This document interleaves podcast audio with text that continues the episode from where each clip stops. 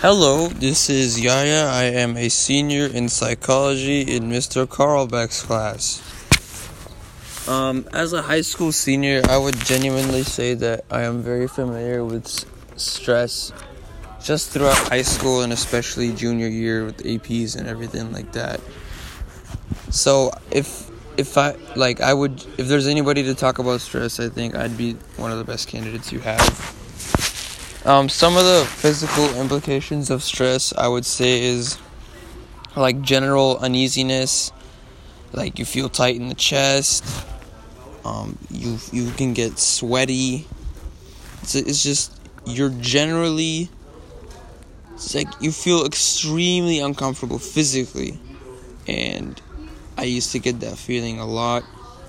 But at the same time, like I'm I'm comfortable with the feeling of being stressed just because I got used to it so much. But there is it is a feeling that's kind of hard to describe. So stress is like how you, is like the actual condition and anxiety is like what you get from it? And then emotionally, like you're irritable, you're anxious, like you feel um you just sometimes you feel helpless even if you're not prepared for a test for, exa- for example. Just going back to the physical thing like i remember for i, I was in ap Chem last year for junior year. Um, we had these crazy tests and like they weren't like the curriculum that we learned in class was pretty easy but then you walk into the test and it's something completely different basically. Except, except for like a couple problems so like I I'd be taking the test and like even though I like warm weather, the the the classroom AC was on like 80 degrees Fahrenheit. So then I'd be taking it whilst also sweating, like wearing a hoodie, and I was just trying to focus on the test and you just had that feeling that's just like, oh shit, I'm really in this right now. But that's that's one one of the major stories of how stress relates to me. And then another time, just like somebody could correlate stress to like a fight or flight response. So just going uh, one time, well, I mean, I used to go to this sporting club in uh, in Egypt, and it was like it had like everything, right? I was swimming. I was in a swimming class at the time. I was literally like, if there's levels to the swimming, there's like level one is bubbles, level two was treading water. I was on level three, which was like learning how to freestyle. And there were like, there was like a full size Olympic swimming pool, but then there was also like this recreational pool for families and such. And we didn't have practice that day, and practices would normally be in the Olympic swimming pool. So we decided to just, it was a hot day in Egypt, so we decided to go out and um, we decided to go out and use the the family swimming pool.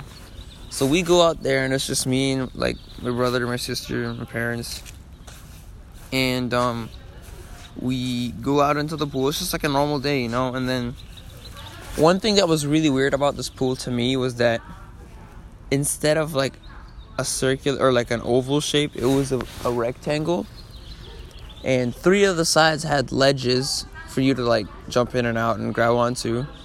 And the fourth side was just a wall, like a straight up wall from the bottom of the pool going up and connecting to the actual fence because this pool was like on the edge of the property or whatever. So we're get we get in. I'm just practicing my my freestyle because I wanted to get better and like graduate to level four. Um, I forget what that one was, but I just wanted to graduate. So we were out there and I was, I, I, it was like near the end of my workout. I was swimming around, and I got to the edge of the pool, and I was just so tired because it was so hot out, and like the pool was, I, I was like getting like wrinkly fingers or whatever, so I was like, I'm done, I'm leaving, and then instinctually I try to grab onto the ledge, but all that was there was the wall because I was coming out from underwater. So I was absolutely gassed. So I didn't know what to do because there was no wall. And I'd grab onto the wall and my hand would just slip down and I'd fall underwater. And I'm not a very I'm not a strong swimmer by any extent. Like I'm really bad at swimming. If you left me in a pool like with no help, I'm probably drowning. At least at that age and maybe even at this age. But I scream as I'm like I can't even tread water because I'm so tired and bad. So I'm like falling under the water. Nobody's around me, and I can't. I don't have a crutch to like grab or like. I don't have something to crutch the like my buoyancy. You know, like I can't grab onto anything. So I end up screaming and like I just remember everything going in slow motion. I was thinking like, am I gonna die right now? And I look at the other like this pool is pretty big. It's like half of an Olympic swimming pool. So I see other ledges are super far away, so I'm like, I'm actually fucked right now. And there's no lifeguards. There's no like and if they were around, like they probably couldn't act fast enough. At least or I don't remember any lifeguards being there. So I was like, oh my god, I'm screwed. So then I see like everything went slow motion. I see this inflatable pool boat that some kids are playing in, like not too far away. So I try to make a break for that, but they were going the opposite way, and I I couldn't scream because I was trying to focus on like staying afloat. And when I did scream, I started to drown because I was like so weak at the time. So then I uh, I found like the string attached to the boat, and I grab onto that, and I just feel this relief. I'm like, oh, I guess I don't have to worry about that. So I just try to tread water, and I like pulled the rope into myself to try to grab onto the boat. And then the boat had like one of the parents, and he's like, "Wait, what are you doing? This is like our boat. Like, what are you doing, kid?" And I'm just like, "I just almost drowned. Like, what are you doing?" But like, I I'll never forget that. Like, whenever when we got this assignment, like this story jumped to my mind because I remember like feeling tight in the chest. I remember like this all like this survival instinct, but at the same time, I felt genuinely uneasy. Like I knew I had to do something, but like it, it was just so hard to explain.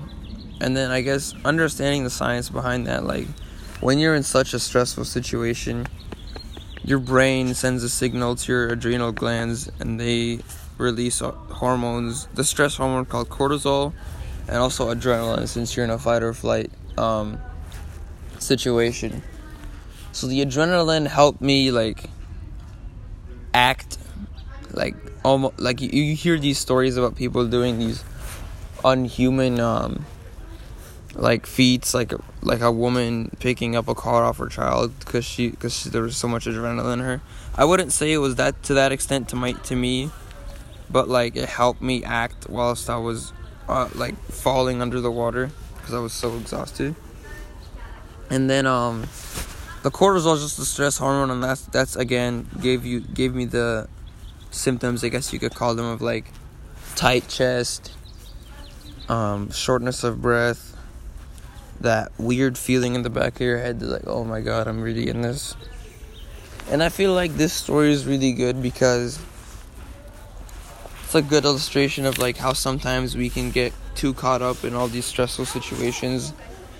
And I feel like taking control, being cognizant of how your body is going to respond with the hormones and having faith that you'll be okay. So like when you're in a situation like that, you should a know what your body's to do and b with that knowledge of what your body's to do, you should act accordingly in good faith. So you should like take control of the situation and don't panic because if you panic, you're not actually getting stuff done, right? And I know telling, walking up to a stressed person, be like, oh, don't panic, doesn't do anything. But at the same time, there's a lot of truth to that. There is a lot of truth to that. Don't panic, take control of the situation you're in, because otherwise you're fucked, right? And then, um, it's really easy to get caught up. And obviously, I got caught up, and I, I don't think anybody listening to this podcast will be like, oh, I'm just not going to get caught up. But that is a message that you should at least try to apply in your life. And I feel like I'm a strong believer in not panicking in a situation like that. Because I, I didn't panic though. Like, I ended up look, reaching for the reaching for the boat, right? So I did act up, but I only was able to act from the adrenaline. But yeah, that's just me talking a little about stress and how it relates to my life. Thank you for listening.